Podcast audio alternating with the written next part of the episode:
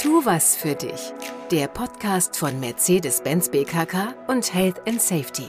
Für deine Gesundheit. Herzlich willkommen, gerade dir ganz persönlich. Im Alltag kannst du so viel tun, um dein Krebsrisiko zu verringern, aber tu die richtigen Dinge. Es gibt so viele Quatschmythen rund um Krebsrisiken und andere, die uns vielleicht gar nicht so auffallen und wesentlich wichtiger wären. Unser Thema ist noch einmal die häufigste Krebsart bei Frauen. Es ist der Brustkrebs. Und damit, ja, willkommen zum wichtigsten Podcast überhaupt. Es geht um die Basis von allem, um deine Gesundheit. Ich bin Tobias, Tobias Häusler, Fernsehmoderator, Radiomoderator. Ein Schwerpunkt bei mir, die Gesundheit. Gesundheitsthemen, vor allem die Prävention. Was natürlich immer gilt in einem gesunden Leben, das schützt auch vor Brustkrebs. Also ausreichende Bewegung, ausgewogene Ernährung, möglichst wenig Alkohol und gar keine Zigaretten. Aber wenn ihr mal online schaut, Thema Brustkrebs, dann findet ihr skurrile Warnungen. Manche sind absurd, Manche sind sogar gefährlich falsch. Wir aber haben das Gegenmittel, unseren Gastfacharzt für Gynäkologie, auch gynäkologische Onkologie, also Experte für Krebserkrankungen bei Frauen, der leitende Oberarzt an der Asklepios Klinik in Lich, Mittelhessen, Dr. Samael Safadi. Willkommen zurück. Vielen Dank. Äh, ich freue mich dabei zu sein. Gibt es Mythen, die sich hartnäckig halten, obwohl sie eindeutig falsch sind? Naja, also wo ich immer dann äh, in meiner Bussprechstunde halt auch immer damit konfrontiert werde, natürlich gilt es alternative Möglichkeiten, sich zu behandeln. Hm. Ja.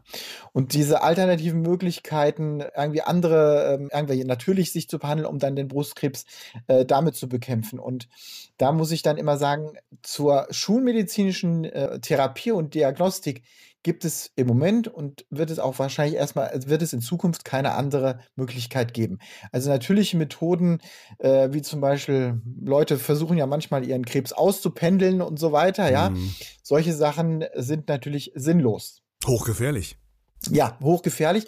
Und da verweise ich auch nochmal darauf hin, es wurde einmal, ich glaube im Jahr 2019 wurde dieser Artikel veröffentlicht, im Stern wurde dieser Artikel veröffentlicht und da wurde auch meine Promotionsarbeit erwähnt, weil ich selber über äh, Krebserkrankungen und heilpraktische Methoden äh, eine Untersuchung äh, gemacht habe.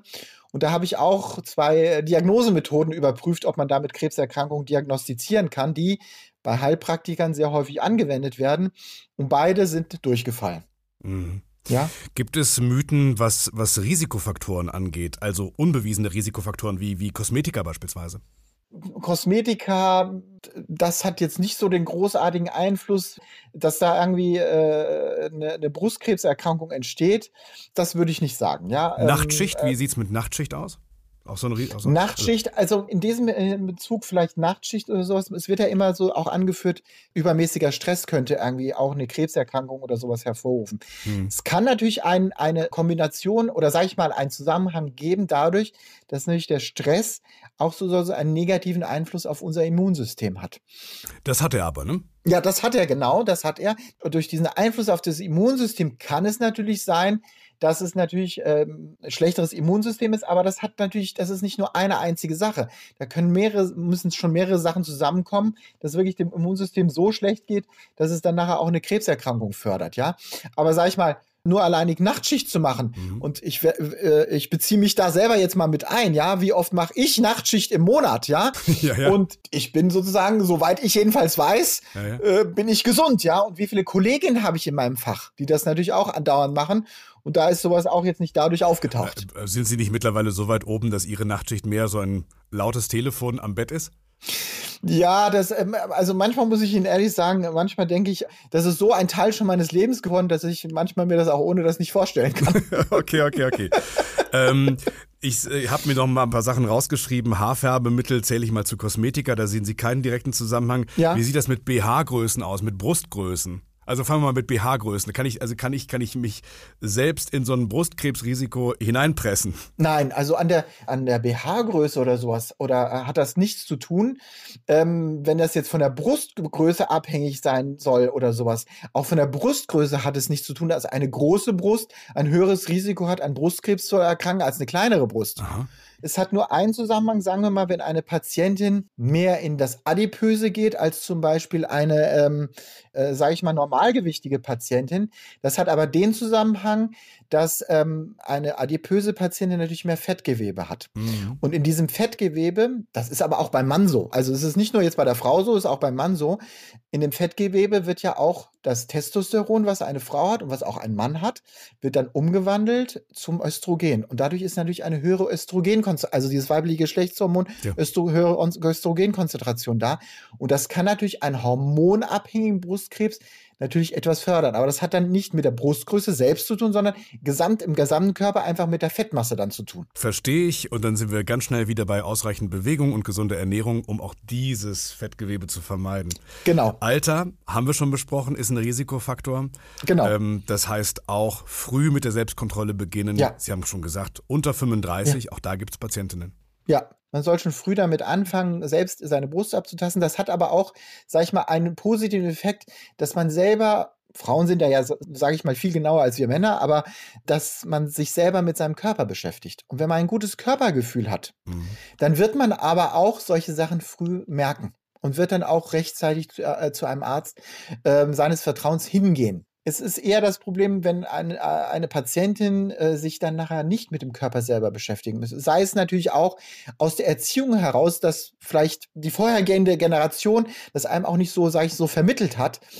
Schon ein gutes Körpergefühl lässt einen auch dann rechtzeitig sozusagen sich äh, dann irgendwo, äh, wenn irgendwas nicht in Ordnung ist, sich irgendwo vorstellen. Ja, ich glaube, so ein positives Körpergefühl ist schon wieder eine Möglichkeit, Risiken zu minimieren. So ist es, genau so ist es, genau das ist ein, es. Ein Teufelskreislauf, also ein Himmelskreislauf sozusagen, nach oben. Ja, genau, richtig, richtig. Und dann habe ich etwas von Ihnen erfahren, was ich nicht einmal ahnte. Es gibt Frauen, sicher auch viele Männer, die haben dann die Diagnose Krebs bekommen mhm. und gehen dann nicht zu den Therapieterminen. Das kommt vor? Ja, das kommt leider auch heutzutage immer noch vor. Ich habe das jetzt letztens auch wieder in meiner Sprechstunde gehabt.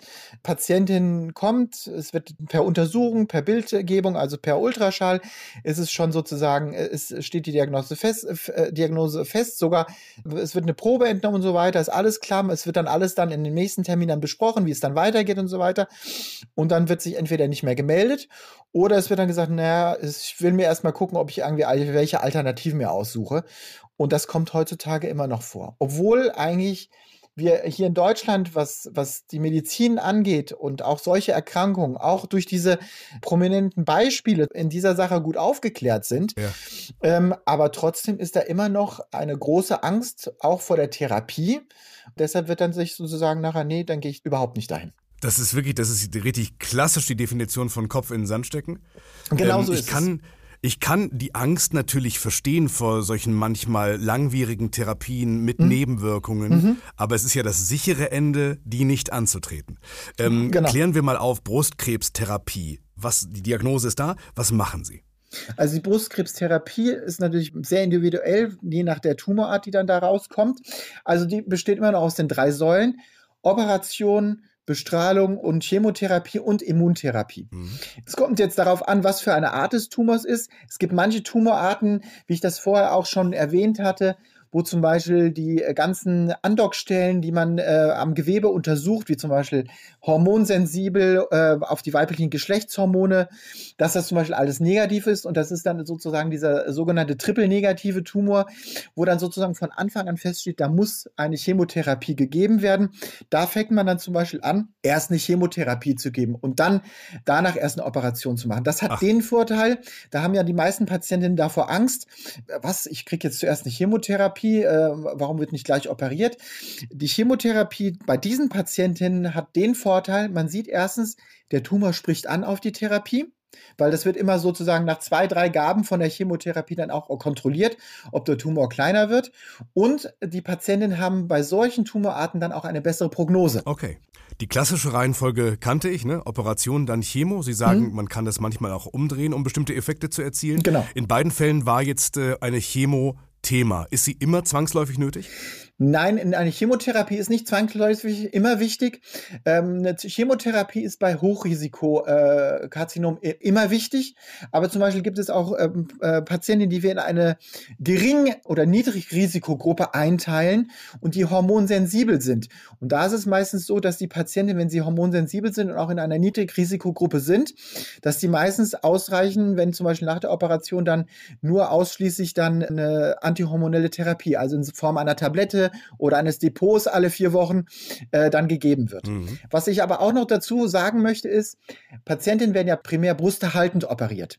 Brusterhaltend Operation hat den Vorteil, ähm, erstens ist es ein äh, besseres, viel verbessertes Krankheitserleben der Frau und andererseits ist auch ähm, durch Studien nachgewiesen, dass es eine bessere Prognose ist, wenn man eine brusterhaltende Operation macht. Ach, interessant. Da ist es aber wichtig, und es ist obligat. Nach einer brusterhaltenden Therapie muss man immer eine Bestrahlung der Brust machen. Das hat den Sinn, dass ähm, sozusagen nochmal um 40 bis 45 Prozent das Risiko eines Zurückkommen im Lokalbereich, da wo, wo man operiert hat, dass der, der Tumor wieder zurückkommt. Was heutzutage natürlich ist auch die Angst vor der Bestrahlung heutzutage auch immer noch groß, was dann verbrennt ja die ganze Haut und so weiter. Das ist Gott sei Dank heute viel besser geworden, weil man heutzutage viel gezielter die Bestrahlung macht. Und meistens legt man ja auch bei der Operation im ehemaligen Tumorbereich einen kleinen Clip ein, so einen ganz kleinen Metallclip ein, ah. damit sozusagen nachher der Strahlentherapeut gezielt die Bestrahlung in diesem ehemaligen Tumorbett machen kann. Ach, was sich da alles tut. Ähm, ja, allein, genau. allein in der Sprache. Ich finde ähm, ja ein positives Krankheitserleben, finde ich ja auch schon ja. der Euphemismus der Medizin. Ja. Darf ich zum Schluss noch einmal nach einem anderen Extremen fragen? Wir hatten ja schon äh, Vorsorgeschwänzen äh, bei jedem Geschlecht. Ne? Mhm. Äh, Therapie mhm. nicht antreten war für mich mhm. neu. Was ist denn mit so prominenten Beispielen wie Angelina Jolie, die ihre Brüste präventiv abnehmen lässt? Ist das überzogen oder warum hat sie das speziell sie getan? Nee, das ist bei ihrem Fall ist das nicht überzogen. Bei ihrem Fall ist es so, dass sie, ähm, dadurch, dass ihre Mutter natürlich auch früh an Brustkrebs gestorben ist, ähm, dass sie einen genetisch bedingten Tumor hatte. Und da gibt es ja die zwei wichtigsten Gene, das sind diese sogenannten BRCA-Gene 1 und 2, das ist das Breast Cancer Gen oder Brustkrebsgen.